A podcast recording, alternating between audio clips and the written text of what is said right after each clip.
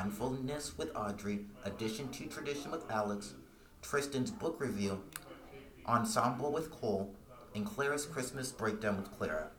First up, we have Grace with Touch of Autism. Hello,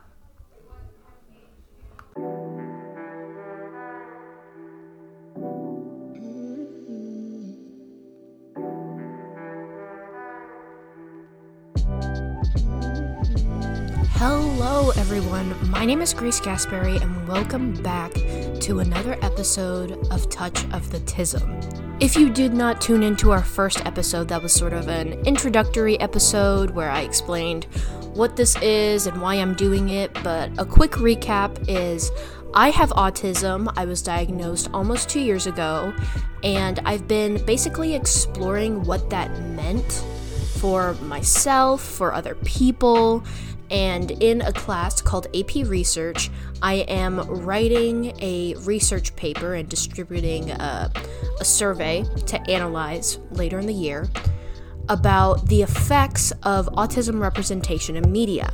And today I went to the lead cafeteria and interviewed a few people about who are some characters in a TV show or a movie that they believe is autistic and why. Here are a few of those responses uh, Sheldon from Big Bang Theory. Why do you think that they are autistic? I think they say it in the show, but also he's not good with like um, expressing his emotions. And I've looked up in people, some people with autism are also not good with expressing their emotion emotions. Uh, what's his name in Abbott Elementary? Matthew, what's his name?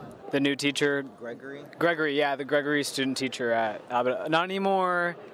Not anymore, he's an actual teacher. Sorry, uh, but yes, that character in Abbott Elementary. Why do you think that they are autistic? Pretty much every, like, scene that he is in it's like his like plot line throughout the show is like every single one of them is like he's supposed to be in a situation where um, he doesn't know what's going on or he doesn't understand like what's happening like um, in one it was like where he actually he didn't like pizza but everyone was like he's in New York. It's like everyone was like, "Where's what's your favorite kind of pizza?" And it was like, "Okay, I love Chicago pizza. Or I love deep dish. Or I love New York. Oh, it's my favorite place." And it's like, and then he was like eating his like um, ham sandwich in the corner, and then they were like, "Oh my gosh, Gregory, what is your favorite kind of pizza?" He's like, oh, uh, he was like, I like Brooklyn pizza or something. And then they were like, what the hell is that? And then he was like, oh, it's like wet pizza. It's really good. He's just lying because then it cut to like his interview, like face to face with the camera, and he's like, I don't like pizza. but every time I say that, people just shun me, so I just don't say it anymore. And so then it goes to this whole thing where they find Brooklyn pizza and it's really wet and gross, and he can't, he's like, I just can't do it anymore, guys. I'm sorry, I was lying. it's so funny, and like every single one of them is just like he doesn't know what's going on, so he just like makes up stuff because he doesn't know how to deal with situations. it's really funny, but also like he's definitely autistic. Wednesday from the uh, from the Addams family, um, and the reason why is because she portrays a lot of autistic characteristics, like not being able to pick up on social cues, not really showing a lot of empathy, um, and just basically being a quote unquote a loner. And like when we see an autistic person, generally they're just considered a loner in society and that's kind of just how she's displayed. And so I would believe that she's an autistic character within Olive from Ant Farm because mainly the way that she like presents her like her tone of voice and her emotional regulation can get a little bit wacky sometimes. Um, Sam from Atypical because that's what the whole show is about. Um, him having autism and finding love. Um, I would say Entrapta from She-Ra and the Princess of Power. Um, she was apparently supposed to be coded that way, and also she has issues with social situations. She doesn't understand human communication, but she's a really sweet girl at the end of the day. This was my first time formally asking anyone this question, and I was really surprised by the answers.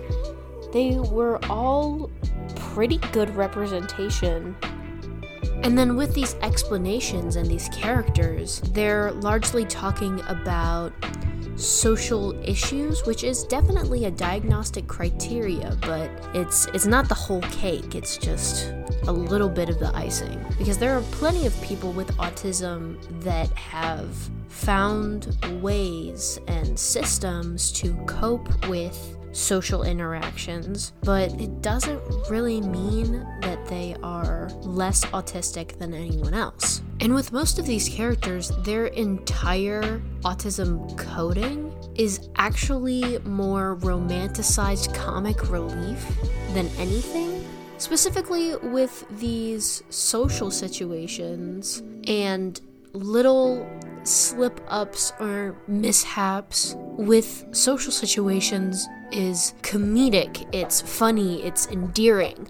But as soon as these characters have a meltdown or they have what is considered to be an explosive reaction to the tiniest, put that in scare quotes, sensory overload, then they're weird, then they're attention seeking.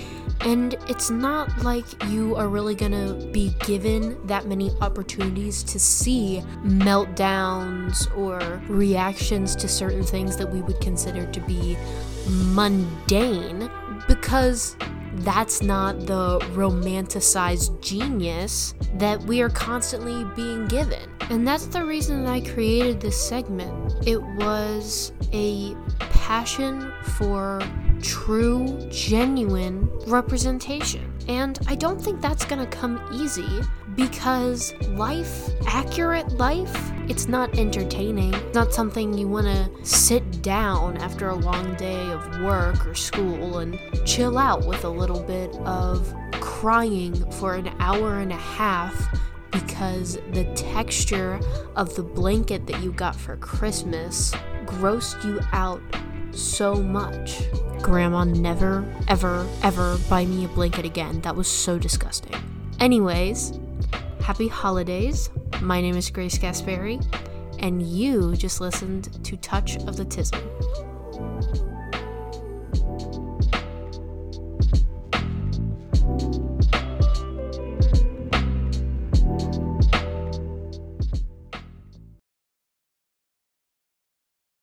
Thank you, Grace, for that enlightening segment. Next up, we have important mindfulness techniques with Audrey.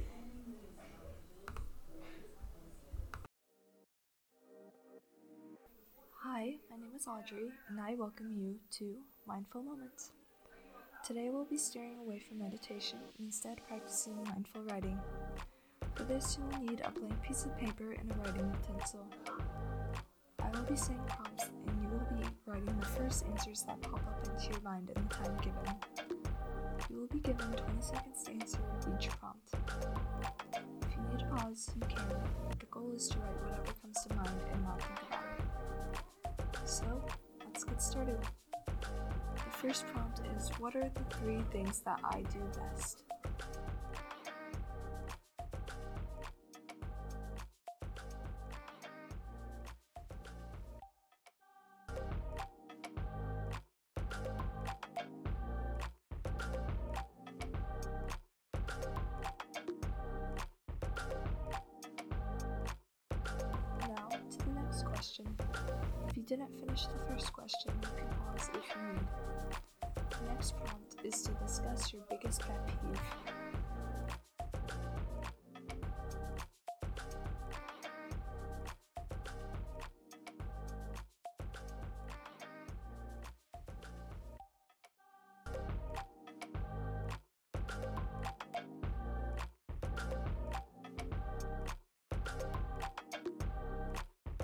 Next prompt is What do I procrastinate about?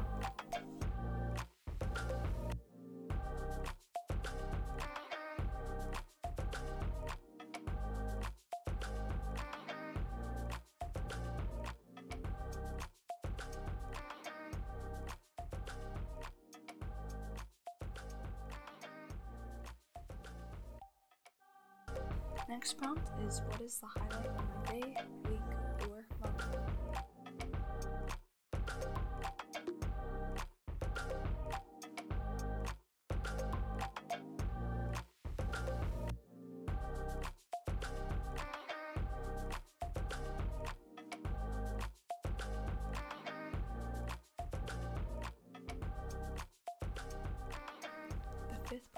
is what is uh, the thought or belief that I live by?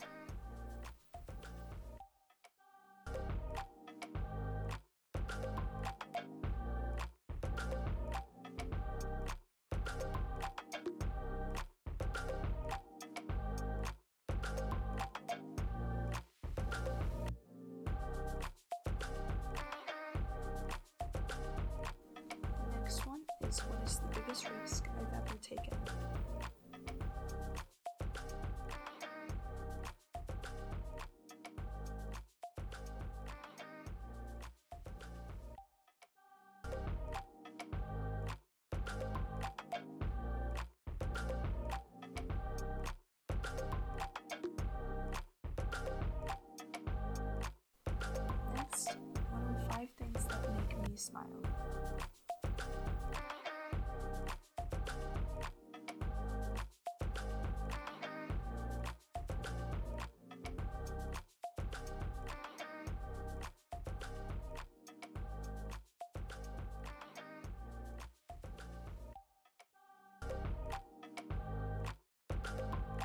And the final prompt is what piece of advice would I give to my old self?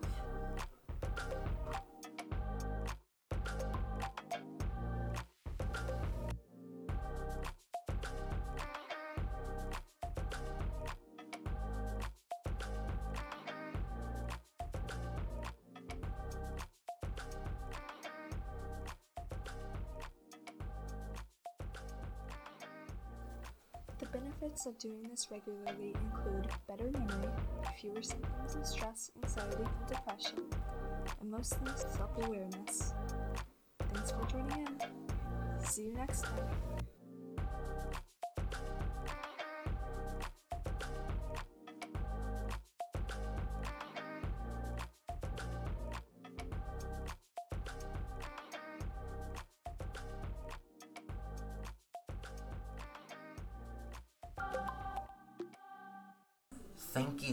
Wonderful mindfulness techniques. I feel more mindful.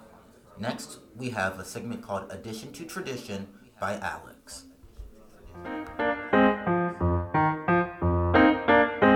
Hello, listeners of the Leadcast podcast. This is Alexander Headley here, and today I want to talk about my new episode for my segment, Additions to Traditions. And this is the segment where I talk about traditions and cultures. And for today's little episode, we're going to be talking about the end of the year surrounding Christmas and New Year's and traditions and cultures during that time.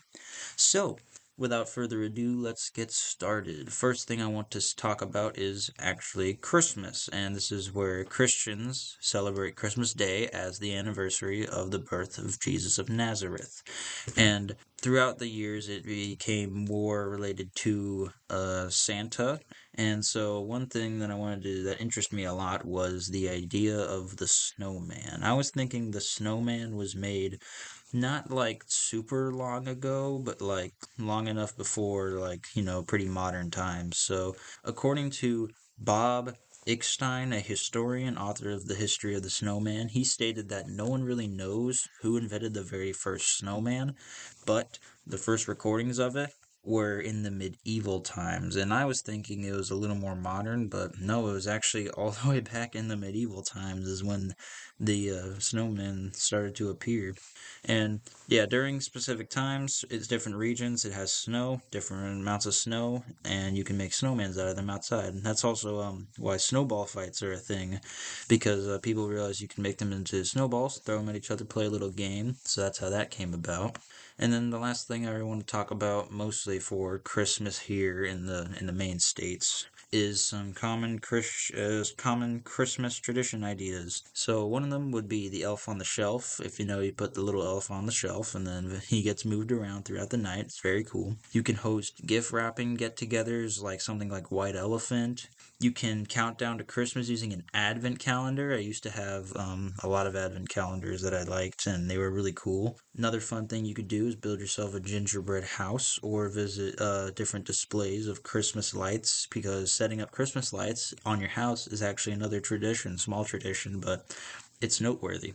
So, the next thing I'm going to talk about is how KFC became a Christmas tradition in Japan. Now, this story is very interesting. I really like this story a lot, so I'm going to go ahead and read a little bit about it. So, basically, the manager of Japan's first KFC in the 70s, when they got their first KFC there, was inspired to market KFC as a Christmas meal when he overheard some foreigners reminiscing on how they missed turkey dinner at Christmas. So, I find this very awesome because he took something, he just listened in, and then that's how it started a whole entire tradition just based on a few like sentences or words that they were talking about. And I really like that, really love that about traditions and cultures, how they can start pretty easily and become huge things, or they can just be a huge thing altogether. Speaking of, Christmas would be known as a pretty big monthly monthly tradition, year long tradition, or not a year long, but it takes a year for it to get to it. And then some smaller things from Christmas would be like the snowman, elf on the shelf, all that stuff, even the KFC. Next thing I wanted to talk about was Hanukkah. And Hanukkah is a, I believe, Jewish Christmas tradition. Starts on the evening of, of Sunday, December 18th, and it ends in the evening of Monday, December 26th. So, it is the eight day Jewish celebration known as Hanukkah, and it commemorates the Rid Ridication during the second century BC of the Second Temple in Jerusalem. This is very interesting. One of the uh, main things about it is the the candles, the eight candles, and they symbolize the number of days that the temple lantern blazed. And the ninth one, the shamash, or the shamash, hopefully I pronounced that right, is a helper candle used to light the others. And I didn't really know a lot about Hanukkah, but I wanted to get to know it more. So if you want to know more about Hanukkah, really easy to look up, really easy to learn about. I suggest you go look at it if you're interested. And I think the final thing I wanted to talk about is what I do for New Year's. And New Year's is at the very end, right before, right before the new day of the new year. It's very awesome. And the reason we have New Year's is actually dates back to um, as part of uh, his reform, Julius Caesar instituted that January 1st as the first day of the new year, partially the on of the month's namesake. And there's some more history with it, but that's pretty much the main reason during his reform. He just instituted it as the new first day of the year, or the first day of the year, the first. And I find that very interesting. And some common traditions that I've seen for New Year's would be you would go visit family. You would always always stay up late, late until the new day, no matter what. well, not no matter what, but it was pretty common to do that. And the food you would have would be food that you mostly like, food that most people like. And what my family does is we have really small like finger food, like um mini hot dogs, uh, chips, mini tacos, all that like mini stuff. I don't know. I don't really know why, but I really like it, and I wanted to talk more about it and share my thoughts on it here on this episode. So I got the chance to do that. And that's pretty much it. That wraps up the episode talking about Christmas traditions. I hope you all liked it. I really enjoyed making this. I liked researching, and I hope, I wish you all a Merry Christmas. Until next time, Leadcast Podcast listeners, I'll see you later.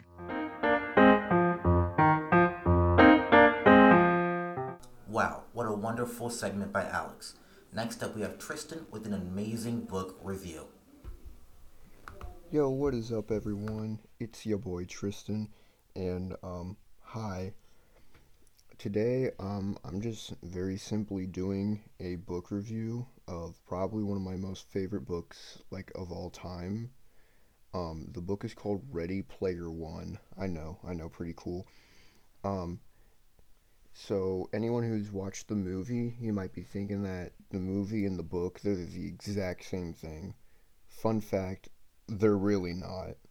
Um, so basically, the story of Ready Player One in general is that this dude named Halliday he created a VR world basically for everyone to join and play games and hang out. You know, all all of that stuff. Everyone knows that about the story. Um, and then once he dies, there's like these three keys that appear everywhere else as like an Easter egg. And whoever finds all three of them and finds his Easter egg gets to own the VR world, which is called Oasis. They get to own the Oasis, and they get a bunch of money and stuff like that too. blah blah blah. Cool stuff, you know, everyone's dream basically right there. Um, and then our main character uh, Wade, we're following him and his uh, friends throughout the thing, trying to, you know, get it over this evil corporation that wants to get it to, you know, completely ruin the fun for everyone. You know, what a bunch of losers, am I right? No, but anyways, um the general idea of the story is the same throughout both the movie and the book.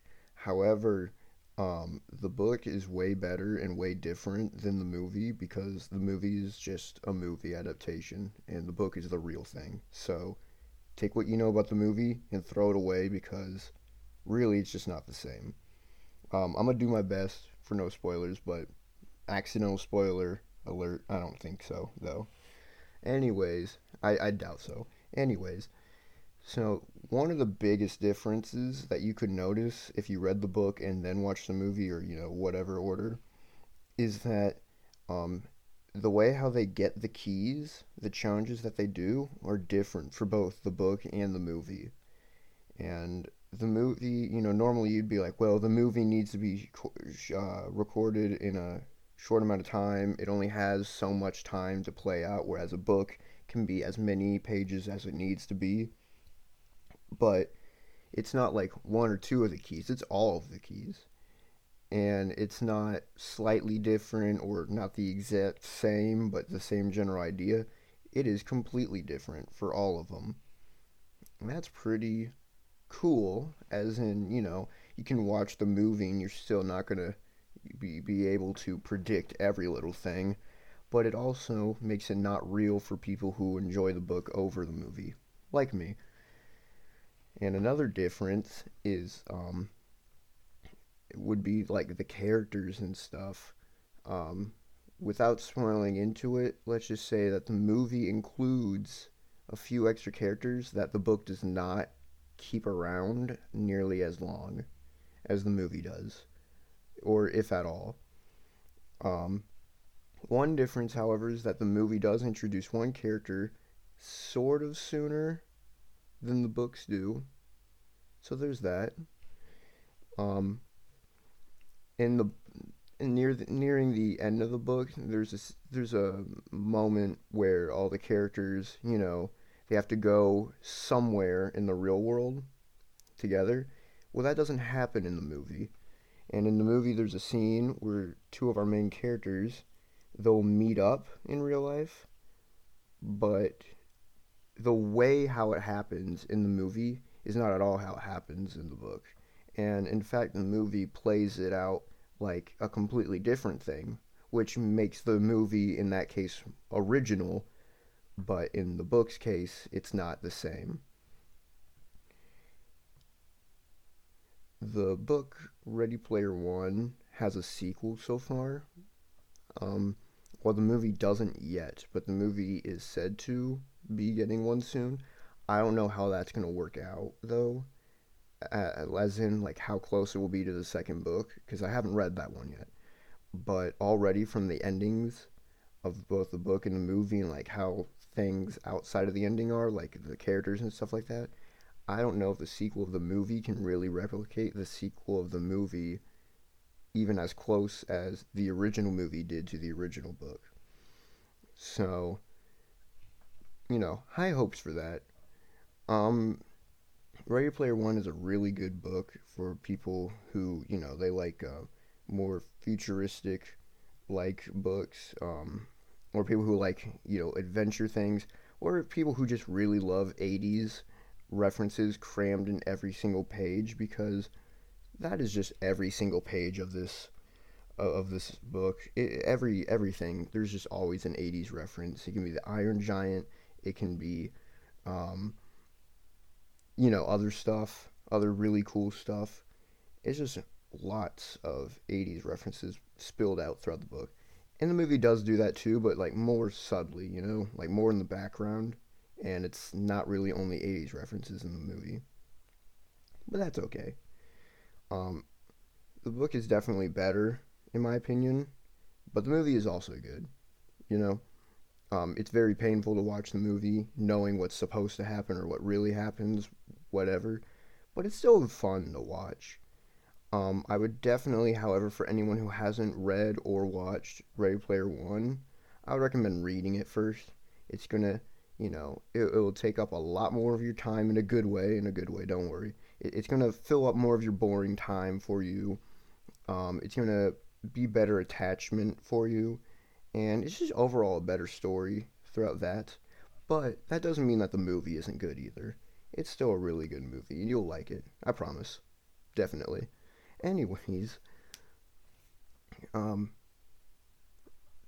both are really good. I wouldn't. I, I definitely say read the book first and stuff, but that doesn't mean that you can't enjoy the movie. And of course, if if you have seen the movie, you should really read the book. It's it's really not as close as you think it is. Um, it's very similar, same characters, same plot, and all that stuff. But there's enough differences to where it's like you're just reading a retelling of the story, except the movie's the retelling and the book's the original. Because yes. And um honestly, I'm excited to see where that second movie leads us to, and I'm excited to read the second book here soon, as I haven't read that one yet. But anyways, that's basically all for me for now. Um, I really recommend this book, and uh, once you've finished it, I recommend the movie. And if you have seen the movie already, I still recommend checking out the book. It's really nice. Anyways, I hope all of you guys have a really good day, and um, yeah, stay champions. Thank you for that great book review. Next, we have Ensemble with Cole.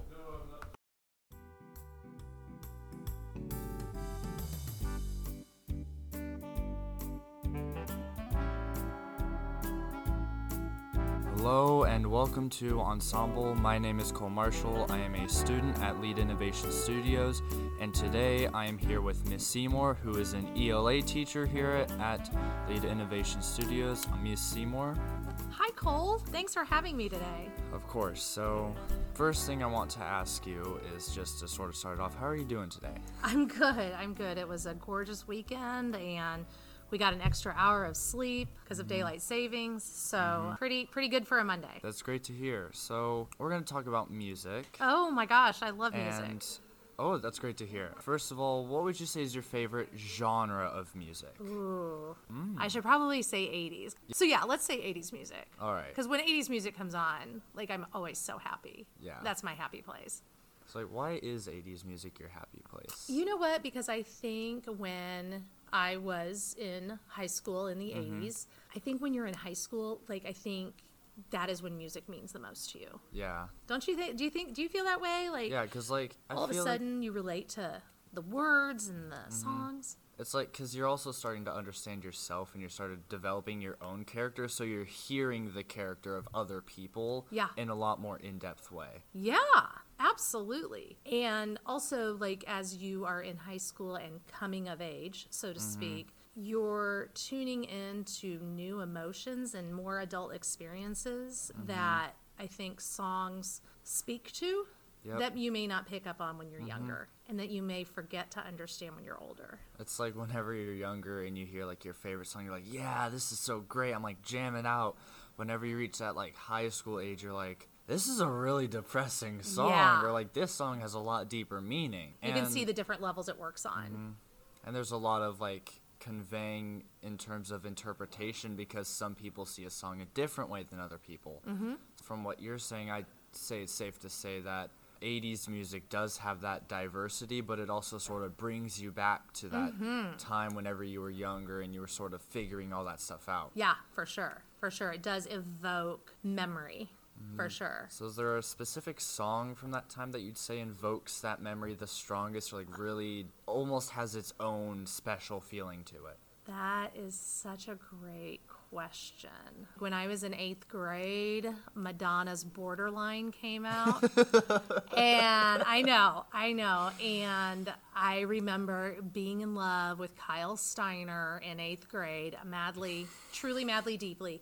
And Borderline and Madonna's angst in that song really was fitting to mm-hmm. me. Yep. So I was like, she understands. I feel like everyone has that one song where it's like, Yeah. this person gets me. Yeah. I have been really intrigued in class by how you find songs when we read literature. You're mm-hmm. like, I relate to this because, and then you mm-hmm. have something there. Tell me about that. For me, music is like a really big part of my life because like I write lyrics, I listen to music all the time. I am fully dicked out in Starset stuff. It like, is Star all Set the Day time. here at Lead. Wow, yeah. But music has always been a big part of my life because whenever I it was like 2020 to 2021 was the hardest time of my life. Is that So- because of the pandemic? What made it? the pandemic wasn't that bad. It was more so two relationships I had, one of which left me with PTSD. Mm. That really crashed my life. Yeah. Which eventually led to a whole lot more happening earlier this year, which thank God that my life has turned 180. But music was always there for me. Mhm. Like I felt like it was me against the world, but I had music there for me all the time. Like I could go to my room and listen to music and I'd be fine. And I could relate to a lot of it, specifically like the One More Light album by Linkin Park. Um, that's Mm. whenever I got into Starset and Citizen Soldier. I got back into Blacklite District. I listened to NF a lot. Yeah. And more recently, I have a much wider listening range. Like I think I have over a thousand seven hundred songs on my playlist right now, and it's everything from rock to some rap. I've got video game soundtracks on there. Like I've got a whole lot on there because music is that big part of my life and it has had that impact over a long period of time from like I said earlier when I was younger just listening to Linkin Park and jamming out to it to now going back to it and being like wow Uh-huh. like this is totally different Yeah. whenever I was younger Yeah, for sure. That that makes a lot of sense. Yeah. mhm. I listened to back in the 80s, you know, a bit well, actually 70s would be popular was the movie Grease. That is an album I would put the headphones on when I was a little kid. I'm mm-hmm. talking 3rd grade and I would sing at the top of my lungs with the headphones on, thinking, Mhm. you know, like I had headphones on so no one could hear me. I don't know why I thought that in 3rd Yep. grade, but I did. And now as an adult, some of those lyrics are just really not appropriate for a third grader to be like rocking out to. So I didn't. So I get what you're saying. Like I Mhm. didn't even know what I was singing along to, and now Yep. I'm like, oh, that wasn't very appropriate. yep. like that's uh, that was one of the things that happened to me when I was younger was I was listening to an artist that I really liked and one of the songs like there was only one line it was like kind of iffy I didn't realize that at the time I thought it meant something completely different and I was just jamming out to it because my friend and I we watched this channel and they made music videos for this other music group and I was listening to it I was like this is a really cool song Wow. like it was hyping me up because that was the song I would listen to whenever I'm like, okay, I want to go do something, I want to get it done. And then my mom was like, this song is not appropriate. I'm like, what? it isn't? And that almost does that like okay, you're such a nice guy. I feel like if your mom said that to you, you'd be like, oh okay, I'm sorry. I was like, oh, oh, oh no. Okay, because like, I was like, oh some no. people though would be like, it's not appropriate. Let's crank this up. Like, did it? I know. What what impact did that have on you? Like your mom saying that was I that like I gotta tone it down so or I gotta listen? Oh, that's so. I I, was like- that. That fits. I was like, oh no, I'm listening to something I shouldn't be and I didn't even know it. Uh huh. Right. So I was like, yeah, I'm gonna not listen to that. So the song that you mentioned earlier, Yes. what, what style of music is that? So like in terms of is it a slow song? Oh no, it's fast. Oh, it's a fast-paced Oh song. Oh yeah, it's a borderline. Feels like I'm going to lose my mind. And she had, oh my god, I can't, I shouldn't Mm-hmm. sing. Um, but it's it's poppy. She's in the video. This is when MTV was brand new and very Mhm. exciting. Um, she's dancing in like her black bustier vest thing Mhm. with eight gajillion pearls and black lacy gloves with no fingers and just really like struggling but but like joyful nonetheless All right, so that's the first verse and chorus. Yeah, yeah. So just off that, what are your thoughts on it? well really beautiful um, uh, the instrumental is gorgeous i like how it crescendos into the chorus Mhm. that's that's profound and Using some nice music terminology. Yeah, Like, yeah, All the a little. choir teachers out there are proud. oh, I'm faking it. I'm totally faking it. but also just like the simplicity, I think, and honesty of that feeling. You know, when you're going through a tough time and you go to sleep and mm-hmm. it's just like you can rest from that. Mm-hmm. And then when you wake up, it's like, oh, there it is again. Yep. So, yeah, that was really well captured for sure. So we're gonna continue Okay, I can't wait to see what happens next. Wow. So that is Still Frame by Citizen Soldier. Love that. I'm gonna listen to it when I'm not with you. You've introduced me to something. I'm sure my like my son probably knows, but that was mm-hmm. really good. That was really good. And you know, I think like something that teenagers go through is when we have like that trauma or pain, mm-hmm. you get stuck. Did you notice like on the video they do like a little arrow in a half circle with I've listened to that song so many times, like I've memorized every bit of yeah it. yeah well that just makes me think and i've i've talked to students about this before you know when you're in a trauma place and you're stuck in it your brain mm-hmm. synapses keep refiring mm-hmm. in that same pattern. And mm-hmm. so from a physiological standpoint there are things that we can do like rubbing our hands together smelling lotion doing different things to reset those synapses so they don't keep firing that way but that's like a really real place what he sang about and having that symbol that almost shows like you know i keep replaying these memories in my brain. It's like yeah that's exactly what happens to kids. So were there any lyrics in particular that like really stood out to you or really like struck a part of that's a great question. I think just the repetition of still frame was really good. Honestly i was really struck at the beginning. The Uh, yeah lyrics so thank you you. can look okay, at good. them? i think uh, you get 10 seconds of heaven till what you forgot puts you back at the bottom ties you up in knots All right, so that is going to be the end of ensemble for the day. Thank you, Miss Seymour, for being here. It was absolutely fantastic. Oh my gosh, it was you. an honor to be to be asked to be talked to. Thank you for taking the time to spend with me. I'm flattered.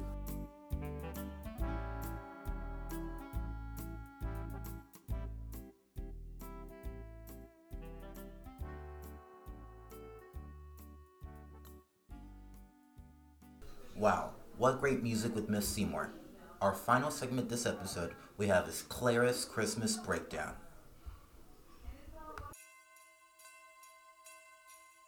Merry Christmas, everyone. This is Clara Brackett with a very special segment today. This is Christmas Movie Breakdown, where we will explore different Christmas movies that are great for the holidays. Hop on your sleigh and let's fly into it. Our first movie on the list is It's a Wonderful Life. This movie was made in 1946. It is heartfelt and emotional. Some topics might be difficult for younger audiences to understand. It's about an angel that is sent from heaven to help a desperately frustrated businessman by showing him what life would have been like if he had never existed. This movie is great and makes you appreciate life in many ways. Next, we have A Christmas Prince. It was made in 2017, and it's an amazing romance comedy film. This movie is about a journalist who is sent undercover to get gossip on a soon to be king prince. This movie is the first to a series of three, and possibly a fourth. Next up, we have 8 Bit Christmas. Now, this movie is a fairly recent comedy. It was made in 2021. 8 Bit takes us back to 1980s in Chicago. A 10 year old remarks an adventure to get the latest video game for Christmas. It has an 83 on Rotten Tomatoes, which is pretty good. Now, this next one isn't necessarily a movie surrounding Christmas, but it does hint at it. This movie was made in 2008 about two hitmen who failed a job landing in Bruges, which is a city in Belgium. Ray hates where they've ended up, while on the other hand, Ken enjoys himself. They encounter many life changing experiences, such as tourists, locals, and even an uprising romance for Ray. Up next, we have Spirited starring Ryan Reynolds and Will Ferrell. This comedy musical movie is about how each Christmas Eve, the ghost of Christmas present selects one dark soul to be reformed by a visit from three spirits. But this season, he picks the wrong Scrooge. Clint Briggs turns the tables on the ghost and finds himself re examining his own past. This movie is fairly recent and has great reviews. Our next movie is Klaus. This movie is a children's adventure comedy film. After proving himself to be the worst student at the academy, a postman is sent to a frozen town in the north where he discovers a reclusive toy maker named Klaus. Our last movie for this segment is Rise of the Guardians. Now, this movie has been around since 2012, but it's such a great Christmas movie that it made the list. Generation after generation, immortal guardians like Santa Claus, the Easter Bunny, and the Tooth Fairy protect the world's children from darkness and despair. However, an evil boogeyman named Pitch Black schemes to overthrow the Guardians by destroying children's belief in them. It falls to a winter sprite named Jack Frost who overthrow Pitch's plans and saves the Guardians from destruction. Well, that is all I have for you today. Take some time and watch any of these Christmas movies that sounded interesting to you. Ho ho ho, this is Clara signing off. Merry Christmas.